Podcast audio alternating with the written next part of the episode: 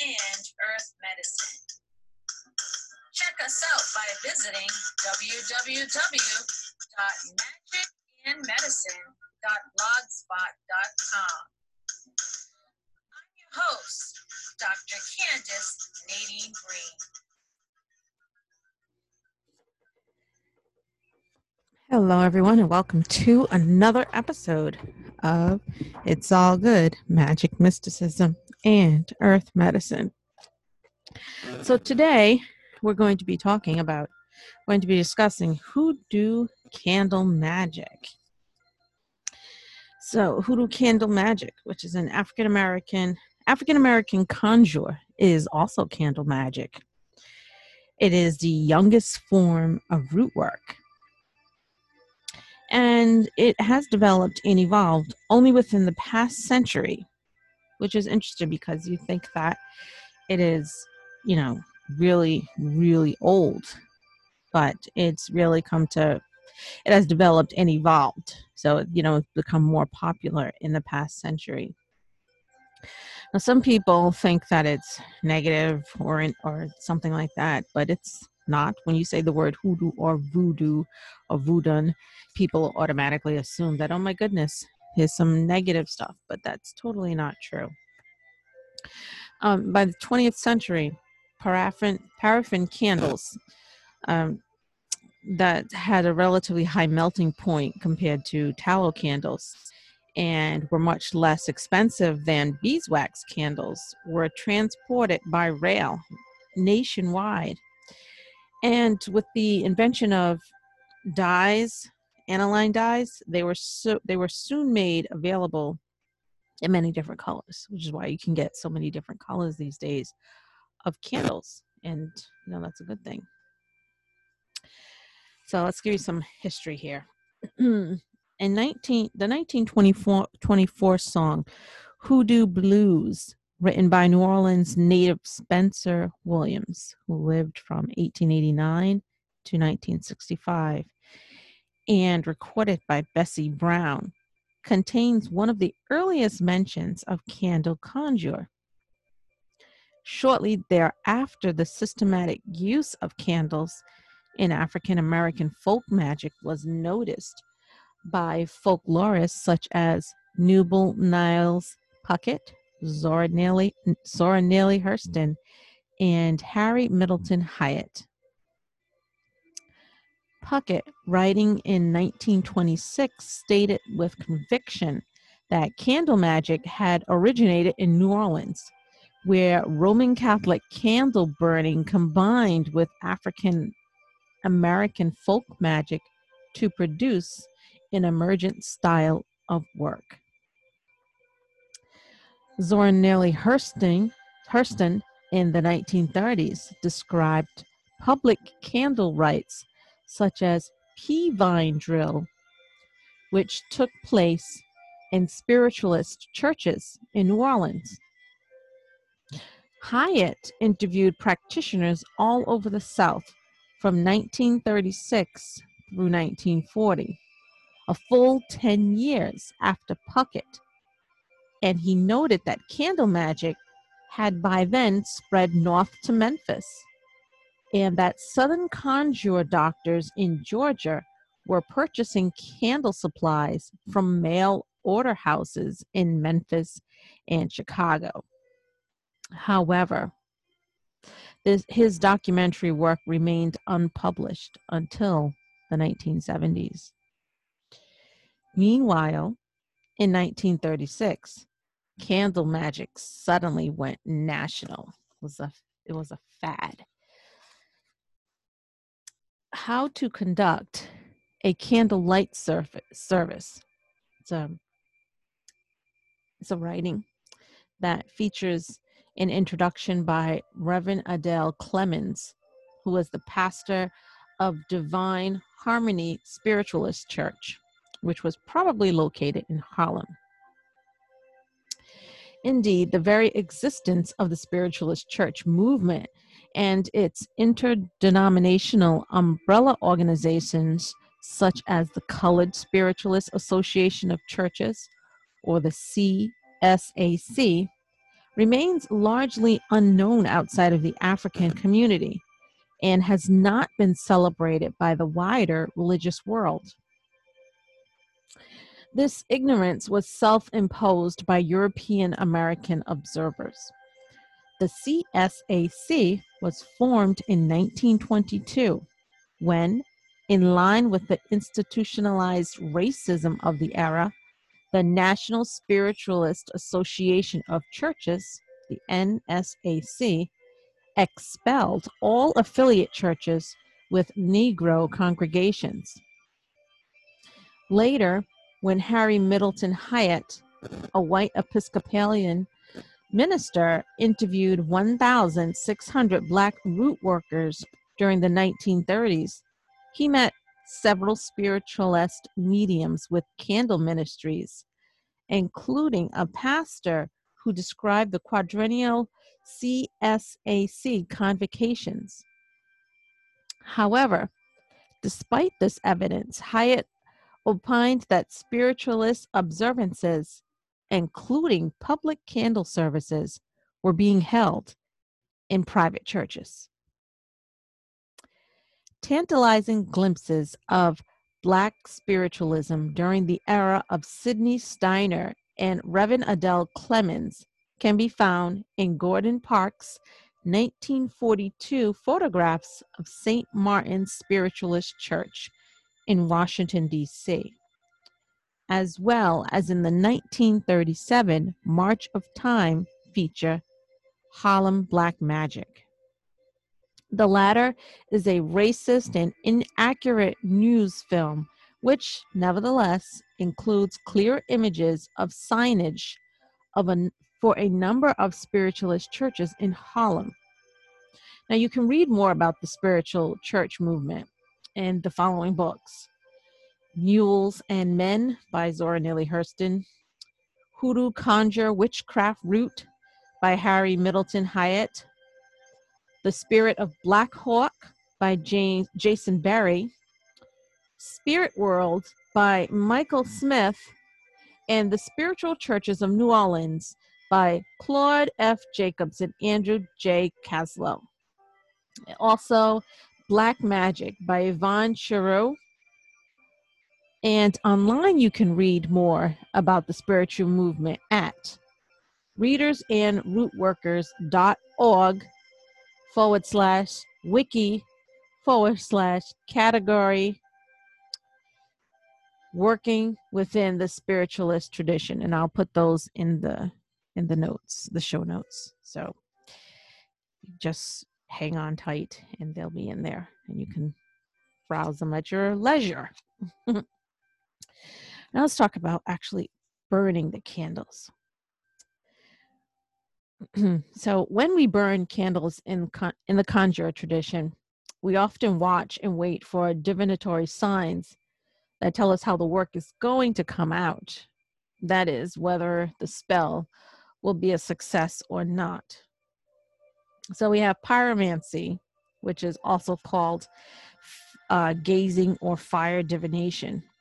It is foretelling the future in which the reader stares intently into burning flames or coals, because coals were used, in order to catch a glimpse of things to come. It is loosely related to candle reading and gla- candle glass reading it is pyromancy is actually a form of scrying or visionary reading.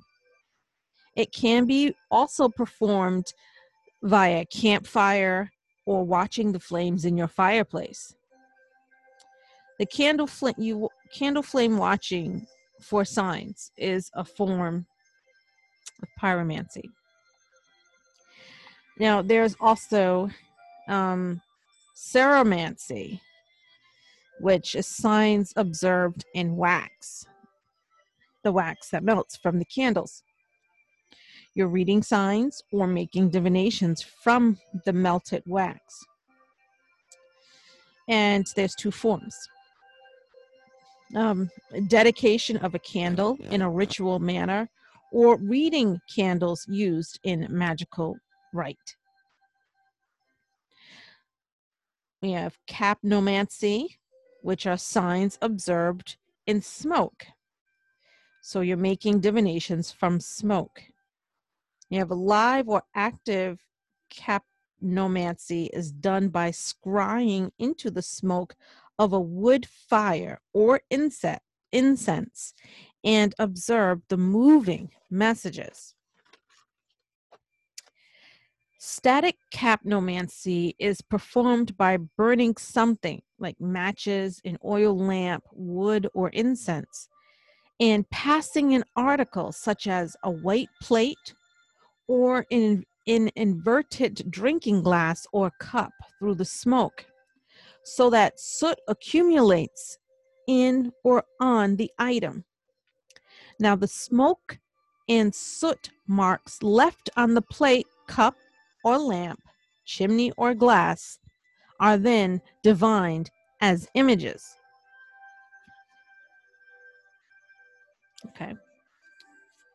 Now, if you are a novice or a home practitioner, don't worry over much about candle divination until you have burned a lot of candles and gained perspective on the matter. You know, practice, practice, practice. You got in order to in order to perfect your craft or get it as close to perfection as possible, you need to practice.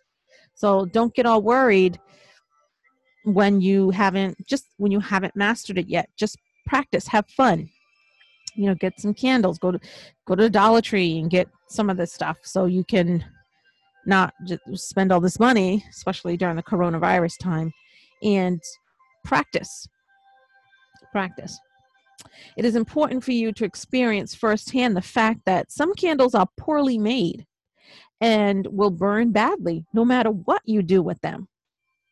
Additionally, you will need to burn many candles in order to understand how the temperature in your rooms, the presence of wind, or a draft, and other external factors may play a part in how the candles burn, even seven day candles. You want to practice. However, as a spiritual candle diviner, you can't just chalk up bad results to physics. The fact that a natural draft put your candle out, or the cat tipped it over, or it was badly made, does not obviate the fact that the candle going out was a bad sign. A sign is a message from spirit and or from the people for whom the candles were named. And the manner by which the sign was delivered is not as important as that message you saw and received. By integrating both the physics of the candle burning and the spiritual reality of omens, omens, you should in time come to understand that the signs which appear during the burning of a candle do not reflect on your ability to do the work. That it's, it's if your candle burns badly or goes out, you didn't botch up the spell, but rather you received a negative sign. Self taught pr- practitioners who burn their own candles at home may not be experienced enough to interpret candle divination signs.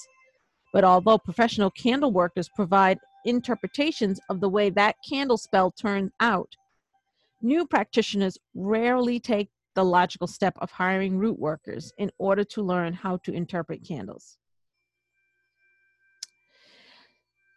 You know, they get confused and anxious when they fail to grasp the subject at once. I don't necessarily advocate you go hire a root worker but I do advocate you using your own interpretive skills, regardless of what this, what I'm telling you in this from this book here says. Um, what I just, what it, what it says. So I, I, I, I think there's a lot of people out there who will gladly take your money to give you some highfalutin interpretation um, for you to learn from them. And then there's plenty of others who you know you can find things in books find things on youtube if you want uh, to to help or to support your practice. You can you can be self-taught because back in the day the lot of before internet a lot of people learned either by knowing someone who did it or by you know trial and error and using their own interpretation uh, by tapping into spirit. I anytime i do any type of divination i tap into spirit. And i get the message through them whether it's a crystal ball whether it's tarot cards whether it's um, just giving spirit messages, I always, always, um, you know, tap into spirit. I get my my ancestors and my head spirit, my true my true head spirit, and I use I channel messages through them. They make the contact with the other spirits, and channel the messages through me, and that's how I divine messages. I, I don't use I don't just it's just like you know some people just just like when someone has a tarot book that comes with their cards. Some people they think they have to memorize the entire book. Let me tell you, I've not memorized any of those books, and I have several tarot decks. I mean, I I love tarot decks, and I keep collecting them, and I have several of them, but I don't I, I have not read any. I, I maybe if I've read some of the books, like the introduction where he gives the history and stuff, but I, I don't memorize it. I don't believe in memorize it. What I do is I intuit. I intuit and I use I tap into spirit. And when I touch the cards, because I only give, uh, you know, I, I do the past, present, future, and then I do the one card, one message, one card reading, like a message reading, and I touch the cards, and and spirit speaks. And that's how i give my messages. I don't memorize books because to me it, eh, that's not that's not my gift. And this is how my gift works. So i think the same way on any any form of divination you should be you should be able to use spirit to utilize spirit to tap into spirit as i set up i pray and i call upon my ancestors and my mammy water spirit because i'm a mammy water initiate I'm in, I'm initiated to the Mammy Water Spirit, and I call all of those, call everyone to be present, and I meditate before I begin, and then I begin. So that's how I do mine. But that's my suggestion. You don't have to take it from me. That's just what I. That's just what works for me. So, according to um, you know this hoodoo, the hoodoo magic book here how to ritually dispose how do you get rid of candles after the spell you know after you do a spell so once you have conducted a divination on your candle spell or wax remains recycled any glass and saved unused oils herbs powders or incense for future use it is time to dispose of the remnants of your rite if you did a one time spell, you can dispose of unused supplies with the remnants. Now, here's a list of uh, traditional disposals, which are symbolically related to the intention of the work. If the intention of the spell is good and it, it involves matters around your own home, wrap the materials in a cloth or paper packet and bury them in the yard. Never bury remains from negative spells in your own yard. I do that. I, I bury my I bury my spells when I make it. I bury my candles. Excuse me. When I make an offering at my altar, especially when I do seven day candle spells. I um I bury the candle. I bury. I have a garden, a big garden, and I bury them in my garden. So one day, if I die and sell the house or something, die in the house sells, someone's gonna dig it up and find all these candles. But that's okay. If the attention is not centered on matters close to home, or if you do not have a suitable yard, wrap the materials in a cloth or paper packet and throw them in running water over the left shoulder and walk away. Now that's polluting in a lot of places, so Alternate, alternatively, take them to a crossroads, any place where two roads meet, and throw the packet into the center of the crossroads over the left shoulder and walk away. The crossroads can also be used for throwing out candle wax remains from a spell that does not personally involve you or if the spell is negative or influence removing. You know, I don't agree with polluting waters unless it's like I know for one of my uh sometimes I go to the water and I make my prayer to the mommy water spirits when I don't do it at home and I'll leave an offering like breadcrumbs because why do I use breadcrumbs because I you know leave the breadcrumbs and walk away because the birds and the fish and whatever they'll eat it. I'm not know, I only leave a little bit and I, I make sure I use like a cheese grater and make sure they're really, really tiny so birds, fish can eat them instead of um, throwing like bottles and things into the water. I mean, that's to me, that's not being gentle with the earth. And if you're doing using candles and they burn way, way down, um, it's good to use candles that are made out of good material so that can be buried in the ground and that are not toxic. So we still have to care for our earth. All right. If the intention of the spell is to get someone to leave town, divide the materials into nine packets and add hot foot powder to each packet. Start a crossroads, start at a crossroads near to where the person lives and throw out the first packet.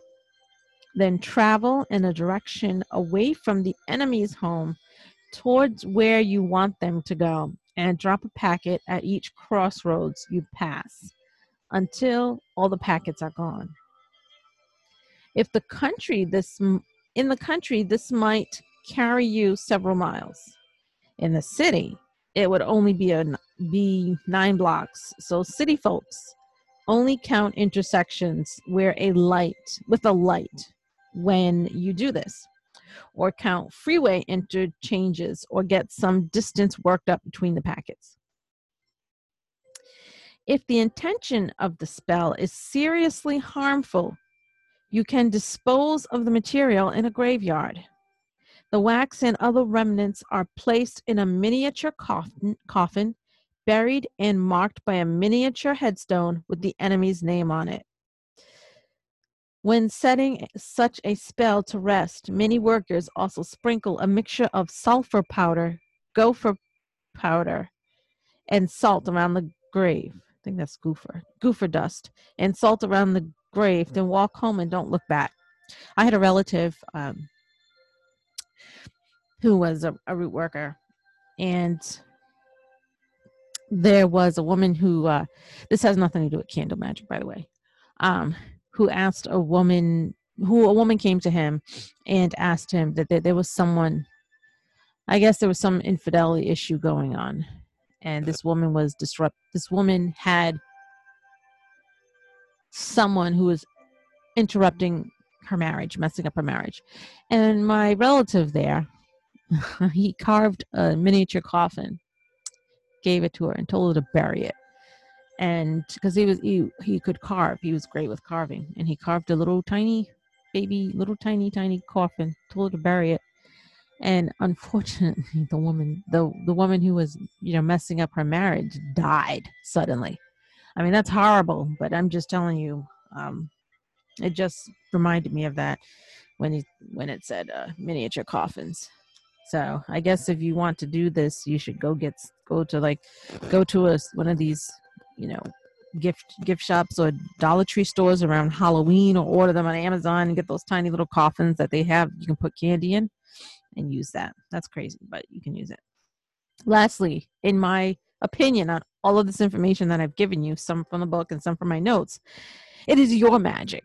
Remember, it's always your magic, and you must divine in accordance with your own path, your own path, your own technique, and your own interpretation. Yes, it's always great to seek examples from others like by via books, videos, podcasts, etc. But since the energy comes from you, it's comes from it's it's channeled through you and it comes out of you. You are the creator of your own magic. So my advice is don't get hooked on someone else's method. Don't. You don't seek answers. A lot of us, you know, when we're new or when we're trying to learn something, we seek answers outside of ourselves. And you're you're you're not giving yourself enough credit. The magic is in you. All the answers are in you. Dig down deep. Call upon your ancestors to help you realize that magic that's within you. And with that, I'll end the show. And I'll have all that information for you in the show notes. So take care, magical people. Keep up your magic, keep practicing, and stay well.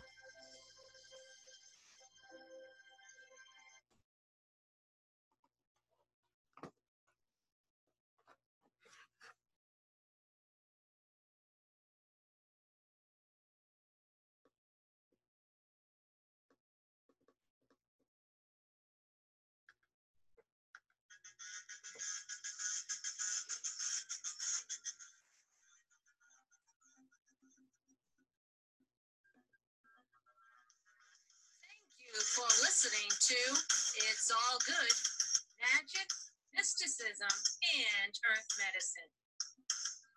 Visit us anytime at www.magicandmedicine.blogspot.com.